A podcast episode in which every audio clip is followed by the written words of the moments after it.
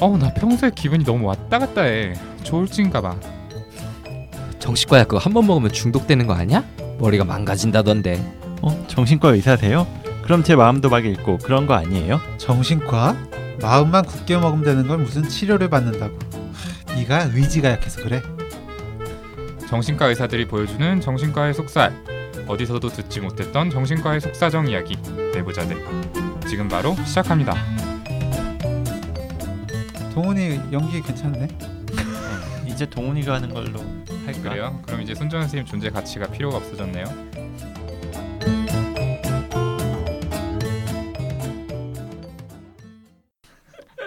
아무튼 시작해 보도록 하겠습니다. 안녕하세요. 젊은 정신과 의사들이 하는 솔직하고 은밀하고 자상한 정신건강과 마음 이야기 내부자들입니다. 먼저 이 방송 참여한 분들 소개 부탁드릴게요. 예 안녕하세요 김지용입니다. 네, 윤희우입니다. 안녕하세요. 허기영입니다. 예 그리고 저는 이 방송의 사회자 오동훈입니다. 어떻게 다들 잘 지내셨나요? 우리 요즘 굉장히 자주 보고 있죠. 정말 짧은 간격으로 보고 있. 12시간 지났나요? 네. 약간 뭐 근황도 안 궁금하고 서로에게 아. 관심도 없는 너무 자주 보다 보니까 흥미도 떨어지는 그런 상황인데 아, 뭐 다들 별일 없으시죠? 아 진짜 우리 애보다 니네들을 더 자주 보는 것 같아서 지금 좀 문제가 있는 것 같아요. 이거. 네, 전 실제로 집에 어제 들어가지 못했습니다. 어, 규영이 어제 진짜요? 외박했어요. 네. 아, 친구 집에서 자고 갔어요. 음. 오랜만에 또 좋은 시간. 좋은 시간이야.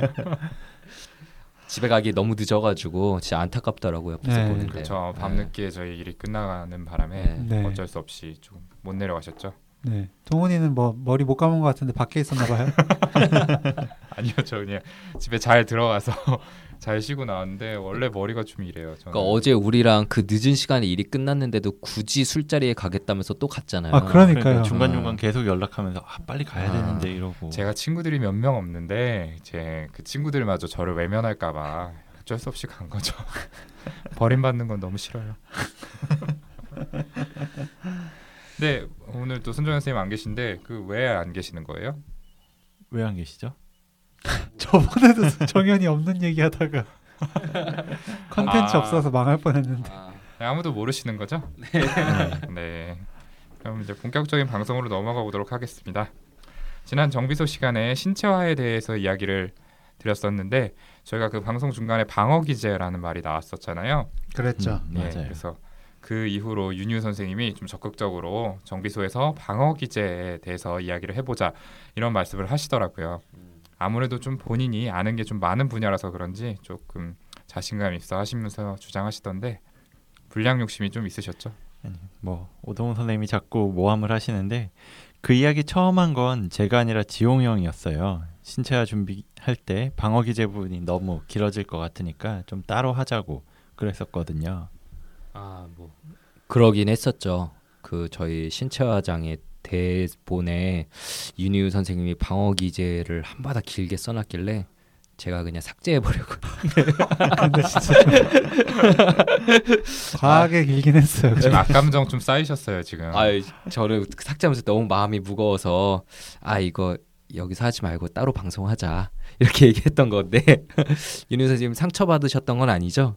맞아요. 지용 형이 잘못했네. 잘못했네요. 음. 네. 잘못했어요. 예, 저는 어쨌든 방어 기제에 대한 얘기 한번 하고 넘어가면 좋겠다고 생각했었는데 뭐 이렇게 이번 기회에 소개해 드릴 수 있어서 좋고요.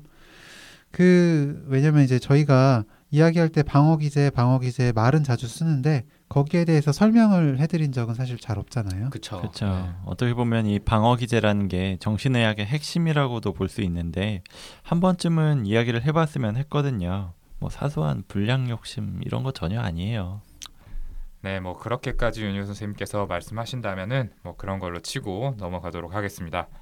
어쨌든 그래서 오늘 정비소에서 준비한 주제는 무의식과 방어 기제입니다. 저희 방송에서도 그렇지만 일반적으로 심리학에 관한 이야기를 하다 보면은 꼭 빼놓을 수 없는 용어들인데요. 이 무의식이 뭔지 그리고 방어 기제는 또 뭔지 여기에 대해서 한번 재미있고 자세하게 이야기를 드려보도록 하겠습니다.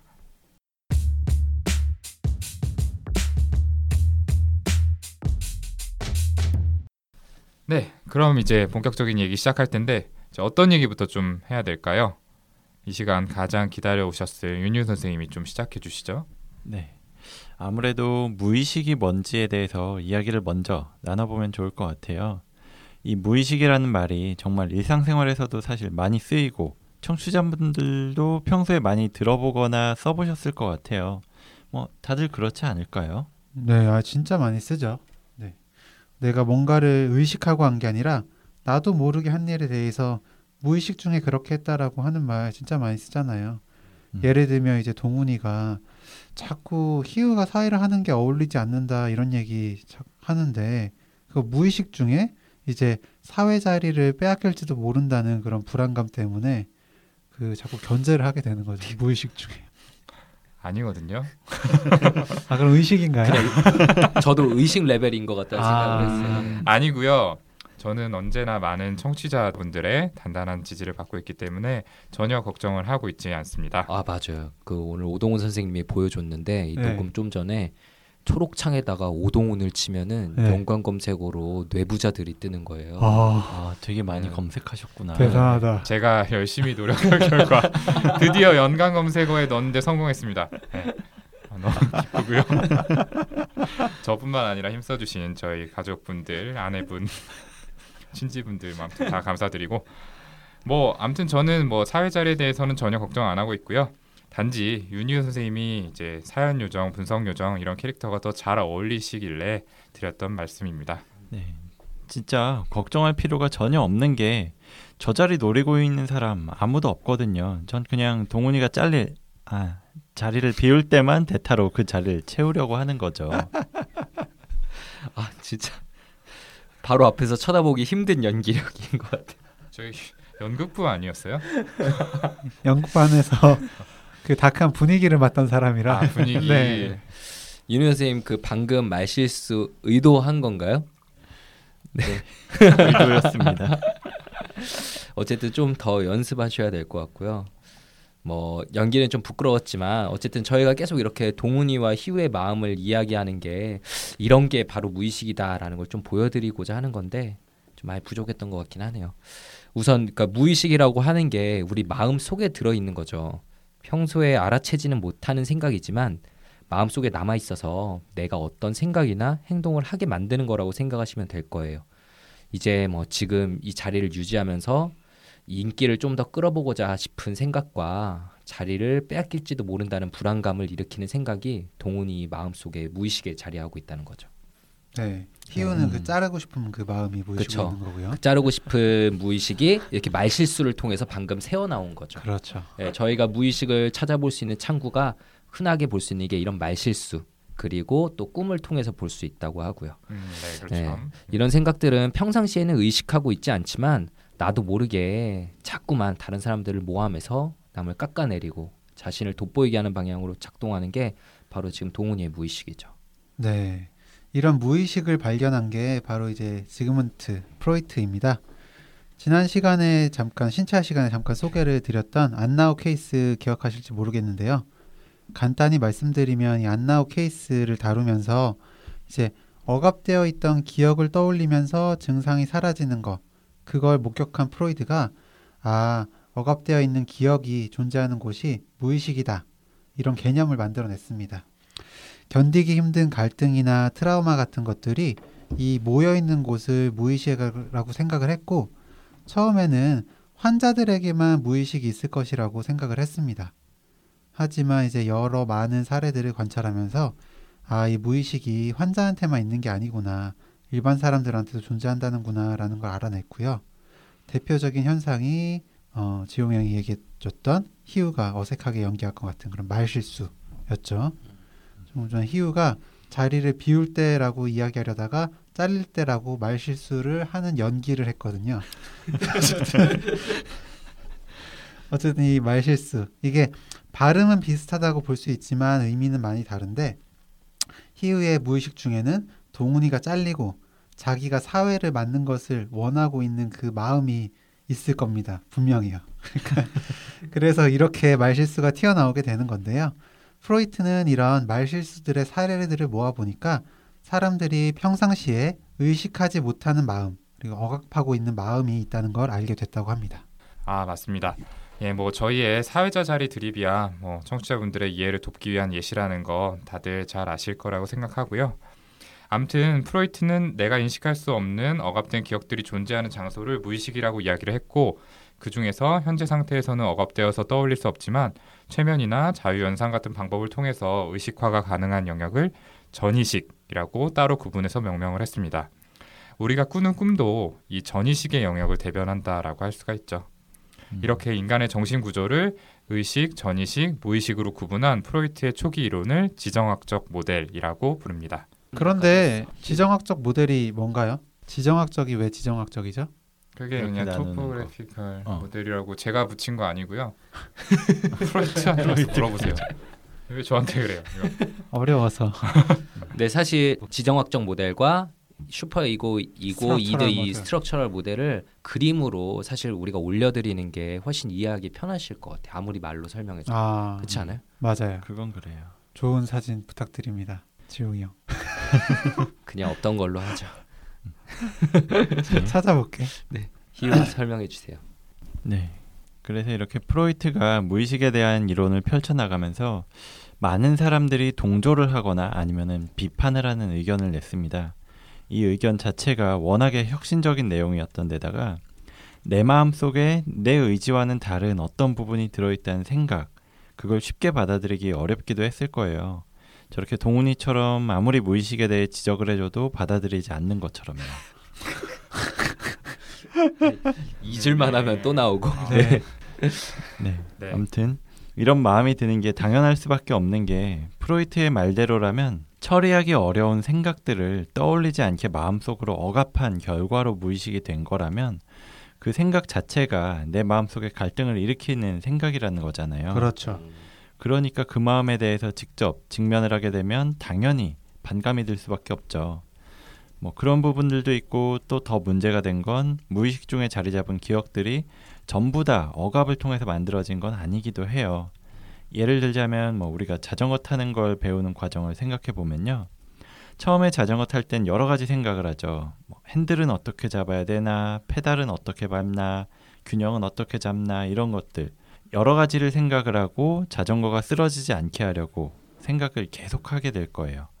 근데 어느 정도 익숙해지게 되면 뭐 페달은 어떻게 밟아야 되지? 이런 생각은 사라지고 그냥 자전거 탈 수 있게 되거든요. 몸이 기억을 한다고 표현을 하죠. 뭐 이외에도 젓가락질이라든지 키보드 자판 입력이라든지 이런 것들 숙달되기 전까지는 계속 생각을 하고 하나하나 해야 되는 것들이 어느 순간부터는 무의식 중에 할 수 있게 되거든요.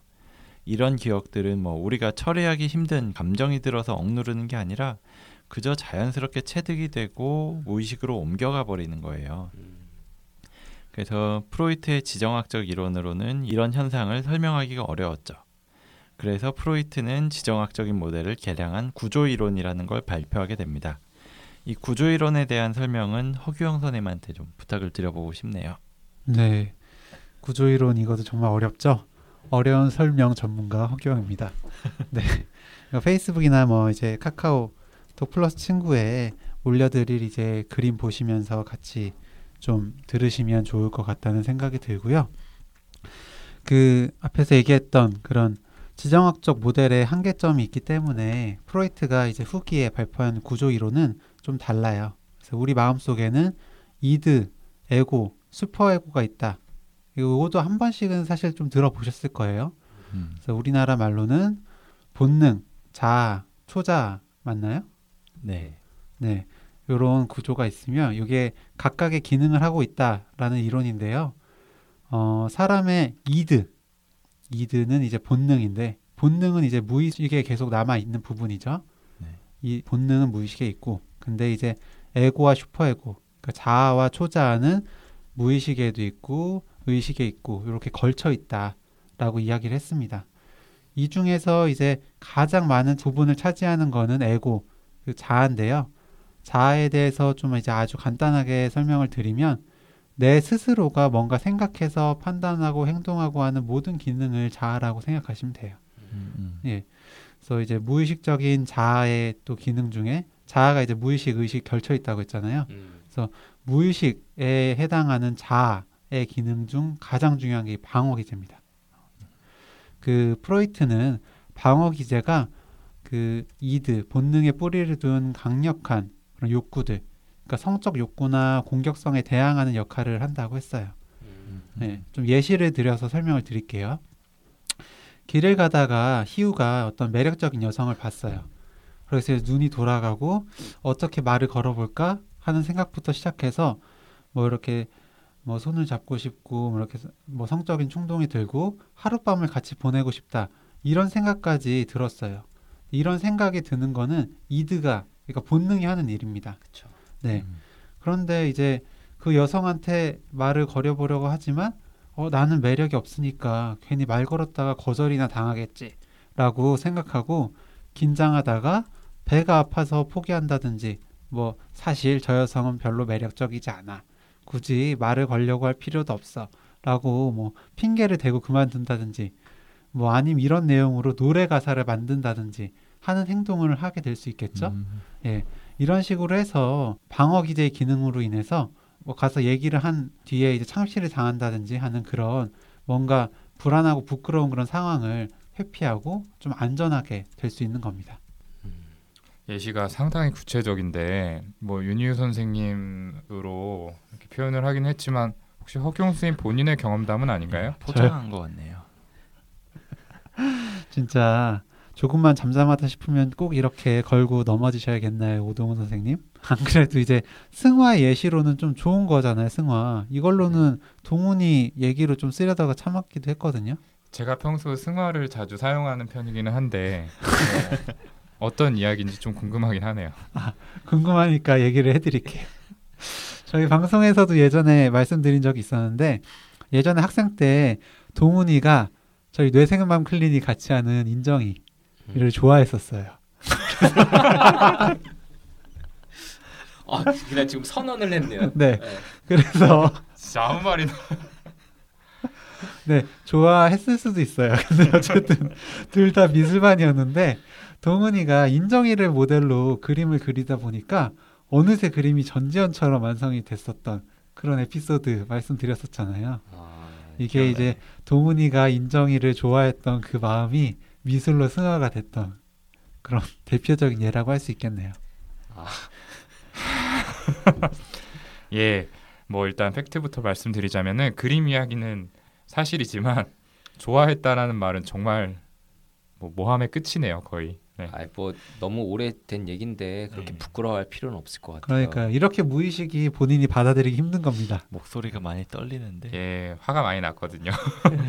사실은 전지현을 그리기 위해서 노력을 했지만 결국에는 소인정 선생님으로 끝난 게 사실이고요. 아무튼 뭐 소인정 선생님 죄송합니다. 아무튼 정말 저는 항상 이렇게 모함을 당하면서 꿋꿋하게 청취자분들을 위해서 이렇게 좋은 방송 만들기 위해서 노력을 하고 있습니다. 청취자분들께서 제 진정성 꼭 알아주시기 바라고요. 잠깐 이야기가 샜는데 방어 기제에 대한 설명을 좀 이어서 해볼게요. 이 방어 기제에는 어떤 것들이 있는지 좀 구체적으로 김지영 선생님께 설명을 좀 부탁드려 보겠습니다. 어, 뭐 방어 기제 워낙 많은데 어떻게 뭐 다 설명을 해야 될지 모르겠는데 어쨌든 좀 얘기를 해볼게요. 조금 전에 허규영 선생님이 이제 이야기한 예시에서 뭐 그 길 지나가는 매력적인 여성분에게 말 걸려다가 규영이가 배가 아파져서 화장실에 갔던 현상을 이제 신체화 아, 방어 기제라고 할 수 있고요. 규영이가 배가 아파서 화장실 가는군요. 네. 아그 여성이 별로 매력적이지 않았을 거야 이렇게 핑계 대는 거는 합리화 그리고 이런 마음을 가지고 노래를 만드는 것 노래까지 만들었었어요 어, 이런 거는 승화라는 방어 기제라고 할 수 있죠 난 은근히에게 관심이 없지. 지워주세요. 네 이렇게 세분화되는 방어 기제는 이제 뭐 프로이트가 완성화된 완성시킨 게 아니고 그 또 지그문트 프로이드의 딸인 안나 프로이드라는 사람이 있는데 이 사람이 자아와 방어 기제라는 저서에서 아홉 가지 방어 기제에 대해서 이야기를 했고요. 그 이후에 여러 정신분석가들이 점차 많은 방어 기제들에 대해서 좀 설명을 했어요. 음. 그 중에 베일런트라는 분은 원시적인 방어 기제에서부터 신경증적인 방어 기제 그리고 성숙한 방어 기제로 방어 기제들을 좀 단계별로 나눴어요. 앞서 예를 든 그 신체화는 원시적인 방어 기제에 속하고 합리화는 신경증적인 방어 기제, 승화는 성숙한 방어 기제 단계에 들어가게 되죠. 이렇게 스스로의 마음에 타격을 입는 것을 막기 위해서 무의식적으로 돌아가는 현상이라는 거는 똑같지만 원시적인 방어 기제는 좀 더 병리적인 현상으로 본다는 차이가 있어요. 뭐 마음속 갈등을 승화를 통해 노래로 만들어 부르는 거는 스스로 기분도 풀리게 하고 뭐 다른 사람도 즐기게 할 수 있는 그런 거잖아요. 네, 처용가 같은 거. 아, 그쵸. 그렇죠. 정말 네. 분노했을 때 오히려 그걸 노래로 만든 네. 음. 좋은 예신 것 같네요. 그리고 뭐 합리화를 하는 것 그것도 뭐 역시나 그럭저럭 썩 기분이 좋진 않아도 뭔가 스스로 납득할 만한 이유가 생기고 마음을 편안해지게 할 수는 있겠죠. 하지만 이렇게 배가 아파지면서 말을 걸지 못하게 된 거는 결과적으로는 다른 방어 기제들하고 똑같이 말도 걸지 않고 창피도 당하지 않고 뭐 사고도 치지 않았다 이런 공통점은 있지만 일단 통증이 생긴 거는 있고 또 시간이 지나도 뭔가 찜찜한 마음이 남게 된다는 좀 차이가 있죠. 원시적인 방어 기제일수록 더 병리적, 병적이라고 볼 수 있는 거고 실제로 그런 방어 기제를 많이 사용하는 사람들이 정신적이거나 신체적인 증상을 더 일으킬 수가 있습니다. 네. 근데 여기서 한 가지 좀 짚고 넘어가고 싶은 게 아무리 미성숙하고 병적인 방어 기제라고 하더라도 그게 나 스스로를 괴롭히거나 위험에 빠뜨리려는 거가 아니라 오히려 스스로를 방어하기 위한 수단이라는 걸 기억하셨으면 좋겠어요. 뭐 물론 결과적으로는 내가 배가 아파지게 만들긴 했지만 어쨌든 배가 아파서 말을 못 건 거지 말만 걸었으면 얼마든지 데이트할 수 있었다. 뭐 이런 식으로 자유하면서 자존심은 지킬 수 있다는 게 중요하거든요. 네. 그리고 또 사람이 상황에 따라서 미성숙한 방어 기제부터 성숙한 방어 기제까지 다양한 방어 기제를 사용하기도 하고요. 뭐 어쩌다 한 번씩 미성숙한 방어 기제를 사용한다고 해서 내 자아의 기능이 뭐 떨어진다 이렇게 볼 수는 없는 거죠. 네. 하지만 한 사람이 반복해서 미성숙한 방어 기제를 사용하고 그걸로 인해서 스스로든 뭐 다른 사람과 관계에서든 문제를 일으키게 된다면 그게 병리적인 현상이라고 생각을 해야 되고요. 그래서 예를 들면 신체화 방어 기제를 어쩌다 한 번씩 쓰는 거라면 뭐 유용하게 쓸 수도 있지만 지난 시간에 소개시켜 드렸던 이야기처럼 지속되는 통증 때문에 일상생활에 어려움이 일어나게 되면 치료의 대상이 되는 거죠. 맞아요. 사실 어쩌다 한두 번 정도 이렇게 미성숙한 방어 기제를 쓰는 건 큰 문제는 아니에요. 아무리 성숙한 자아라도 스트레스로 인해서 기능이 일시적으로 약화될 수가 있거든요. 근데 이렇게 미성숙한 방어 기제가 계속 반복이 된다면 이게 패턴으로 고착화되게 되고 그럴 때 문제가 될 수가 있는 거죠. 그렇죠. 그런데 앞서 이제 신체화 합리화 등등 방어 기제들에 대해서 잠깐 이야기를 해주셨는데 그 중에서 몇 가지만 좀 추가적으로 설명을 드려볼게요.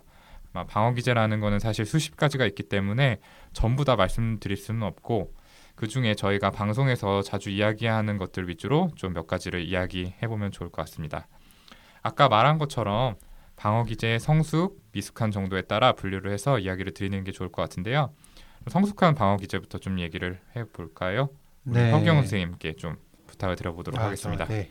성숙한 방어 기제 먼저 말씀을 드릴게요. 성숙한 방어 기제는 뭐 앞서 말씀을 드렸던 승화나 뭐 유머, 이타주의, 예상, 억제 같은 것들이 있어요. 대부분 단어 그대로 생각을 하시면 되는데 긴장된 상황에서 뭐 농담을 한다든지 하는 식으로 그 상황을 좀 이겨내는 게 유머고 자신보다 타인을 우선시하는 그런 마음이 이타주의예요. 예상이라는 거는 미래에 내가 어떤 성취를 할 건지 계획하고 그걸 생각하면서 이제 지금 즉각적인 만족을 미루는 건데요. 어, 예를 들면 이제 요즘 제일 핫한 팟캐스트가 김상민 씨가 하는 영수증이잖아요. 네. 예, 거기 방송 내용처럼 지금 당장 뭐 소고기를 막 사 먹고 싶어요. 근데 그건 되게 stupid한 생각이잖아요. 그래서 그 돈을 아껴서 great한 그 부자가 되기를 기대하는 거죠. 그러니까 당장의 이제 만족을 좀 미루는 거가 예상이다라고 말씀을 드리는데 요런 이제 뭐 유머나 이타주의 예상 같은 경우에는 조금 이해가 쉽게 되실 텐데 억제라는 거는 억압하고 좀 헷갈릴 수 있는 개념이에요. 이 억제라는 거는 성숙한 방어 기제에 속하고 억압은 이제 중간 단계 신경증적인 이제 방어 기제에 속하는데 둘의 차이는 어떤 불편한 감정이나 충동을 의식적으로 참는 게 억제고 무의식 중에 억누르는 건 억압이라고 합니다. 그 이상민 씨 명언 기억나시나요? 어떤 힘들 때 우는 건 삼류다. 아, 음. 힘들 때 참는 건 이류다. 음. 힘들 때 웃는 건 인류다. 음, 라고 하잖아요. 음, 네. 그대로네요. 어, 예, 이- 정확하네요. 이 힘들 때 참는 게 무의식 중에 억압이라고 하면은 뭐 이류라고 할 수 있겠죠. 그렇죠. 이게 의식적으로 이제 억제하는 거라면 그거도 근데 사실은 인류라고 볼 수도 있는 거예요. 음, 음. 그렇겠죠? 네. 어쨌든 근데 그 앞으로 그 이야기할 이 미성숙한 방어 기제들에 비하면 이게 좋은 방어 기제들이긴 한데 이런 방어 기제들도 역시나 이제 너무 많이 사용되든지 하면 병리적인 모습을 보일 수도 있어요. 예를 들어서 이제 타인의 요구에 따라 자신을 맞추는 이타주의 같은 경우에도 뭐 건설적인 방향으로 작동될 수도 있지만 때로는 이제 그냥 자기애적인 만족을 위해 사용되기도 하거든요. 저희가 이제 지난 시간에 방송한 그 미스터 브레드도 이타주의의 결과로 인해서 마음속에 갈등이 생겼다는 생각이 들어요. 그러니까 이제 비영리 회사를 운영하면서 요 비영리 회사는 이제 일종의 사회적 기업이죠. 그러니까 그런 걸 운영하면서 오랜 시간 동안 아 나는 이런 회사를 운영하니까 괜찮은 사람이야, 좋은 사람이야 라면서 스스로는 만족을 하면서 살았을 거예요. 근데 이제 대학 동창들이 TV에 출연하고 점점 유명인이 되는 모습이나 큰 부자가 돼서 잡지에 메인 표지를 장식한다든지 그런 걸 보면서 그 친구들에게 이제 더 이상 자신은 중요한 사람이 아니고 뭐 그냥 3분 정도만 이야기 듣고 더 이상은 없는 사람 진짜 투명 인간이 되어 가면서 자기애적인 상처를 받았을 거거든요. 그러면서 우울에 빠져들게 되죠. 그렇죠. 다른 사람들 도우면서 자기 만족을 찾는 정도 이 정도로 멈췄으면 좋겠지만 타인과 비교를 하다 보니까 스스로를 비하하는 쪽으로 흘러가 버린 거죠. 그래서 영화 보는 내내 저도 많이 안타까웠고요. 영화 제목처럼 괜찮아요, 미스터 브래드 이렇게 이야기를 해드리고 싶었어요. 같이 셀카도 찍고 싶고요. 아 그게 메인이죠? 네, 브래드 씨가 저희가 하는 말 꼭 들을 수 있으면 좋겠고요. 워낙 바쁜 분이니까 그럴 기회는 없겠지만 한국 오시면은 꼭 뵙고 싶다는 말도 하고 싶습니다. 굉장히 수줍은 팬심을 네. 막 드러내네요. 네, 뭐 유니오 씨 1인 방송에 벤 스틸러 씨를 초대할 수 있는 날이 오기를 뭐 저도 진심으로 응원하겠습니다. 역시 뭐 제정신이 아닌 것 같다는 생각이 드는데.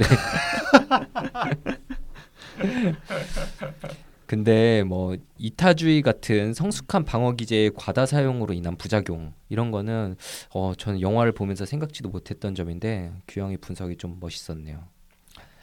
아 그러면 이제 성숙한 방어 기제 다음으로 제가 중간 수준의 방어 기제인 신경증적인 방어 기제들을 설명드려 볼게요. 약간 어감이 이상하긴 한데 신경증적 이러니까 이제 신경질적 같기도 하고 좀 이상한데 어, 영어로는 뉴로틱한 거라고 하고요. 한 10가지 정도가 있는데 다 이야기하면 시간도 오래 걸리고 뭐 지루하니까 몇 가지만 좀 소개를 드려 볼게요. 조금 전에 규영이가 이야기했던 억압도 여기에 속하고요. 합리화, 감정의 분리, 그리고 동일시, 뭐 전치, 반동 형성, 취소 이런 방어 기제들이 있어요. 어, 이전 방송에서도 제가 예를 들었었는데 본인에게 굉장히 괴로운 기억들을 아주 담담하게 아무런 감정 없이 다른 사람 얘기하듯이 이렇게 이야기하는 경우들을 진료실에서 종종 보거든요.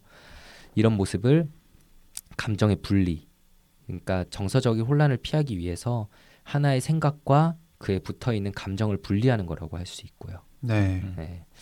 그 다음으로 한번 전치를 설명드려 보면 어, 예를 들어 보면 어떤 아이가 이전에는 같이 잘 놀던 강아지를 보고 갑자기 두려워하고 우는 모습을 보였는데 하필이면 그 타이밍이 평소에는 화를 절대 내지 않던 아버지가 갑자기 어머니에게 심하게 화를 내는 모습을 본 후에 그런 애가 변하는 모습이 발생했다고 해요. 그런데 희한하게 아버지를 볼 때는 무서워하지 않고 강아지를 보고 무서워하는 거죠. 화낸 건 아버지인데. 이런 현상이 왜 나타나냐면 실제로 애가 그 모습을 보고 두려운 건 아버지지만 아버지를 그렇다고 나쁜 대상, 나쁜 사람으로 만드는 건 아이의 마음 속에서 안 좋은 행동일 수 있는 거거든요. 그래서 대신에 편하게 좀 더 마음 편하게 나쁜 대상으로 대할 수 있는 강아지를 대신 무서워하게 되는 거죠. 근데 그럴 땐 단 아버지와 강아지 사이에 뭔가 공통점이 있어요. 예. 아버지가 갑자기 소리를 지르는 것과 개가 짖는 것에서 뭐 비슷한 느낌을 받았다든지 아버지가 뭐 개같이 이렇게 행동을 했다든지 네.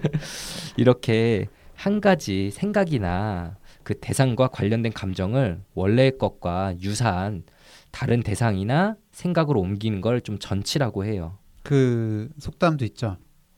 자라보고 놀란 것은 아, 속도방 보고도 놀란다. 그렇죠, 그렇죠. 예, 이제 설명이 좀 길어지니까 다른 방어 기제들은 동훈이한테 더 설명을 부탁드려 볼게요. 네. 이번에는 동일시라는 방어 기제를 설명드려 볼게요. 이 동일시는 다른 사람처럼 되기 위해서 그 사람의 특성을 내재화하는 걸 말해요. 이 현상은 이제 부모와 아이 간의 아이의 정상 발달에서 좀 흔히 나타나는 현상인데요. 쉬운 예로 아버지 구두를 신고 다니는 남자아이를 생각하면 되겠습니다. 이제 아버지처럼 되고 싶어서 그 아버지의 모습을 좀 따라하게 되는 거고 또 외형적인 모습이 아니라 뭐 습관이라든지 말투라든지 뭐 가치관 이런 것까지도 이제 동일시하게 되는 경우가 있습니다. 음, 동훈이가 유명 연예인의 패션을 따라하는 것도 비슷한 심리라고 보면 되겠네요. 그렇죠. 성공하고 싶은 그런 욕구가 음, TV에 출연하고 싶 누구? 모르겠어요. 그냥 일단 한번 질러봤어요. 네, 제가 참죠. 네, 다음으로 반동 형성이 있습니다.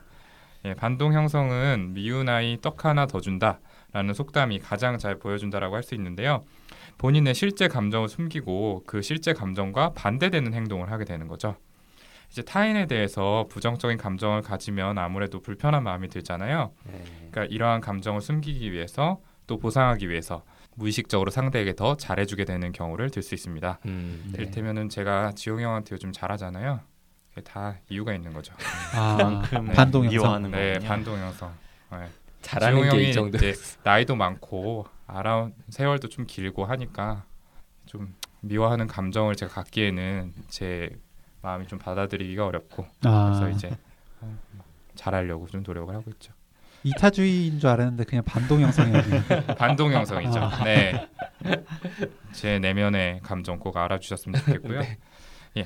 합리화는 아마도 많은 분들이 알고 계실 텐데요. 이 내적 갈등을 유발하는 상황에 대해서 그럴듯한 설명을 붙여서 해석을 함으로써 갈등 그리고 그로 인한 불안을 좀 덮어버리려고 하는 시도를 말합니다. 우리 잘 알고 계시는 이소부화 중에서 여우와 심포도 사례 다 아실 텐데요.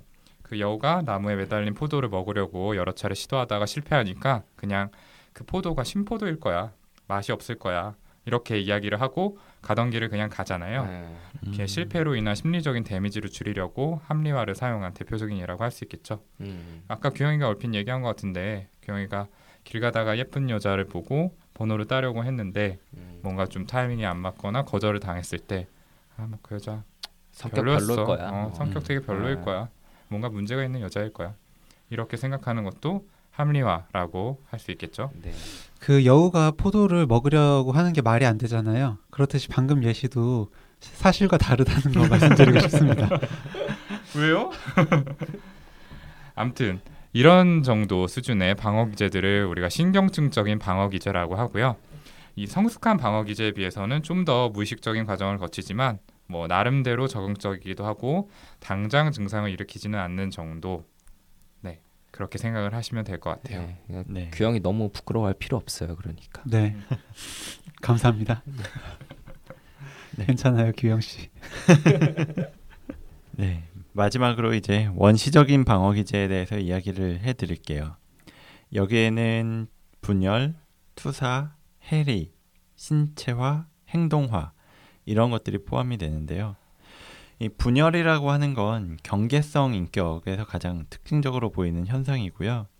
통합이 불가능한 자기나 아니면 타인에 대한 기억들을 구획짓는 거라고 이야기를 합니다.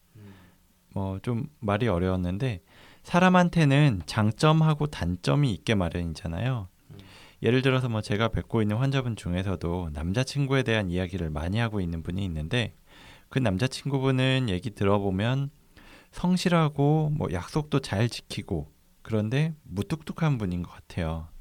이 환자분이 그 이야기를 할 때 어떤 날은 남자친구가 세상에서 제일 믿음직하고 멋있고 잘생긴 그런 사람이 됐다가 다음번에는 눈치라곤 하나도 없고 정남이가 다 떨어지는 세상 최악의 남자가 되기도 하는 거예요. 음, 그런 날은 아무리 이전에 이야기했었던 장점들을 떠올려 보려고 해도 전혀 되지가 않죠. 이런 식으로 타인이나 자기 자신의 장점이나 단점을 한 사람이 다 가지고 있는 특징이라고 통합하지 못하고 분리해서 대하는 게 분열의 방어 기제입니다. 예, 뭐 이 분열의 방어 기제 진짜 자주 볼 수 있죠. 제 기억에 또 남는 게 남자친구에게 술을 절대 못 마시게 하는 여성분이 있었어요. 남친이 이제 술 먹고 취한 모습을 보기 싫어하는 게 어느 정도는 뭐 당연할 수 있잖아요. 근데 그게 너무 심해서 술 먹은 남자가 이제 술 먹은 다음 날만 되면 여자친구분께서 심하게 분노를 폭발하고 막 헤어지자고 말하는 모습을 보이니까 남자친구 입장에서는 사실 여러 사회 모임에 나가기가 힘들어지면서 스트레스를 받고 근데 그 남자분은 사회생활을 좋아하는 사람이니까 너무 막 심적으로 힘들어하면서 결국에는 막 여자친구에게 몰래 막 거짓말도 하고 나가게 되다가 걸리면 더 혼나고 막 이런 일이 있었는데 그래서 그때 그 커플에게 조언을 했던 게 아, 술을 마시지 않은 그 여자분이 좋아하는 상태의 A 씨 남자친구. 그리고 사람들과 어울리며 술 마시고 그리고 취하기 좋아하는 A 씨도 다 같은 A 씨다 같은 사람이다. A 씨를 정말 좋아한다면 이 다양한 모습들을 다 인정해 줄 수 있어야 한다. 그런 말을 드렸었고 그리고 뒤집어서 생각하면 남자친구에게도 사실 같은 말을 해줄 수 있죠. 평소에 뭐 상냥한 여친 그리고 술 마시는 것에 확 뒤집어지며 다른 사람 같이 변한 여친도 다 같은 여친이다. 그러니 서로 상대방이 왜 그렇게 되는지에 대해서 좀 얘기하면서 이해를 하고 노력하고 타협점을 찾아가야 되는 거죠. 그렇게 얘기를 드렸었는데 거기서 누구 한쪽이 상대방을 통합하지 못한다면 관계가 유지될 수 없는 거고요. 그런데 뭐 결국 그 커플은 헤어졌었어요. 네, 이런 분열의 방어 기제는 진료실에서도 자주 보게 되죠. 아까 희우가 경계성 인격에서 특징적으로 보인다라는 얘기를 했는데 이상화와 평가절하라는 현상이 있어요. 그 경계성 인격 환자가 의사 B를 만났다고 생각을 좀 해볼게요. 근데 이 경계성 인격을 가진 분들은 치료 초기에 치료자의 작은 부분, 그러니까 뭐 본인 이야기를 좀 잘 들어준다든지 음. 다정한 표정을 짓는다든지 이런 부분을 굉장히 과대하게 해석해서 음. B는 정말 훌륭한 의사고 드디어 방황하던 나를 구원해줄 사람이다라는 음. 식으로 이상화하는 경우가 있어요. 음. 실제로 치료자에게 이런 표현들을 하기도 하고요. 네. 그런데 사실 이런 이상화는 얼마 가지를 못해요.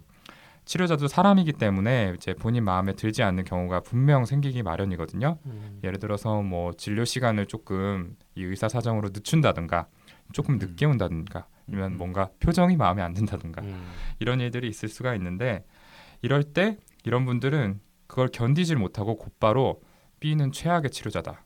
의사 자격도 없는 사람이다. 라는 식으로 굉장히 극단적으로 깎아내리는 모습을 보여요. 음. 그러니까 앞서서 지용 형이 이야기한 사례처럼 사실 자기가 좋게 봤던 의사나 나쁘게 본 의사나 다 똑같은 B라는 사람인데 음. 이 B의 다양한 모습을 어떤 통합된 하나의 사람으로 받아들이지 못하니까 B가 보여주는 측면에 따라서 그 사람에 대한 평가가 극단적으로 오가게 되는 거죠. 네. 네, 맞아요. 네. 뭐 이거는 본인을 생각할 때도 좀 그렇게 생각하시는 경향들이 커요. 본인이 뭘 음, 조금만 잘하면 아 그쵸, 내가 그쵸. 진짜 대단한 사람이고 뭐 칭찬받을 사람이고 뭐 그렇다라고 하다가 조금만 실패하고 잘못하면 음. 난 진짜 인간 쓰레기야 막 음. 죽어야 돼막 이런 생각까지 하고 위험한 생- 행동까지 하시는 분들도 있거든요. 네, 네, 네. 맞아요. 그래서 이런 거를 분열이라는 방어 기제라고 이야기를 하고요. 거기에 이어서 헬이라고 하는 방어 기제를 설명드리고 싶어요. 이 분열에서 좀 더 나아가서 자신에 대해서 이런 다양한 특성을 통합하지 못하는 데 그치지 않고 완전히 다른 인격처럼 보이는 현상을 헬이라고 이야기를 해요. 이건 뭐 워낙 영화나 드라마 같은 데서 많이 등장하기 때문에 잘 알려져 있는데 서로 다른 모습을 도저히 받아들이지 못하고 다른 특성을 가진 모습은 완전히 무의식의 수면 아래로 넣어버리는 거죠. 네. 그 다음에 투사라고 하는 거는 간단하게 남 탓이라고 생각하시면 되고요. 내가 받아들일 수 없는 내적 충동이나 파생물들을 외부에 있는 걸로 느끼고 반응하는 현상이라고 한다고 합니다. 그리고 신체화는 뭐 많이 이야기를 했으니까 넘어가고 행동화 같은 경우에는 고통스러운 감정을 피하기 위해서 뭐 무의식적인 소망이나 환상을 그냥 충동적으로 해버리는 걸 이야기를 합니다. 이렇게 뭐 원시적인 방어 기제들은 신경증적인 방어 기제들에 비해서 좀 더 즉각적이고 또 증상이나 행동 문제 같은 걸 쉽게 일으키는 경향이 있는 걸 원시적인 방어 기제라고 이야기를 하고요. 네, 좋습니다. 자, 이렇게 방어 기제들에 대해서 좀 자세하게 이야기를 나눠봤는데요. 앞에서도 잠깐 이야기한 것처럼 어떤 사람이 한 가지 방어 기제만 사용하는 건 아니고요. 상황에 따라서 원시적인 것부터 성숙한 것까지 다양하게 사용을 할 수 있습니다. 그 중에서 특징적으로 어떤 방어 기제를 많이 사용하는지가 그 사람의 특성을 나타낸다고 볼 수 있는 거고요. 다만 대부분의 방어 기제들은 자아의 기능 중에서도 무의식적인 영역에서 작동을 하는 것이고 스스로 감당하기 힘든 어떤 갈등들을 방어적으로 처리하는 현상이기 때문에 당신은 지금 이런 방어 기제를 사용하고 있습니다라고 이야기를 하면 쉽게 받아들일 수 없는 게 당연합니다. 오늘 소개한 몇 가지 방어 기제 외에도 더 많은 방어 기제들이 있는데 그것들은 저희가 이후에 정비소나 얘 왜 이러는 걸까요 시간에 사례에 맞는 게 있다면 소개해 나가는 걸로 하고요. 또한 무의식과 의식에 대해서도 오늘은 프로이트의 초기 이론에 대해서만 이야기를 했는데 다른 이론가들의 이야기에 대해서는 역시나 기회가 되면 다시 이야기하도록 하겠습니다. 이걸로 오늘 정비소 시간 마치고요. 저희는 다음 얘 왜 이러는 걸까요 시간에 더 재미있고 유익한 컨텐츠 들고 찾아뵙도록 하겠습니다. 감사합니다. 감사합니다. 감사합니다.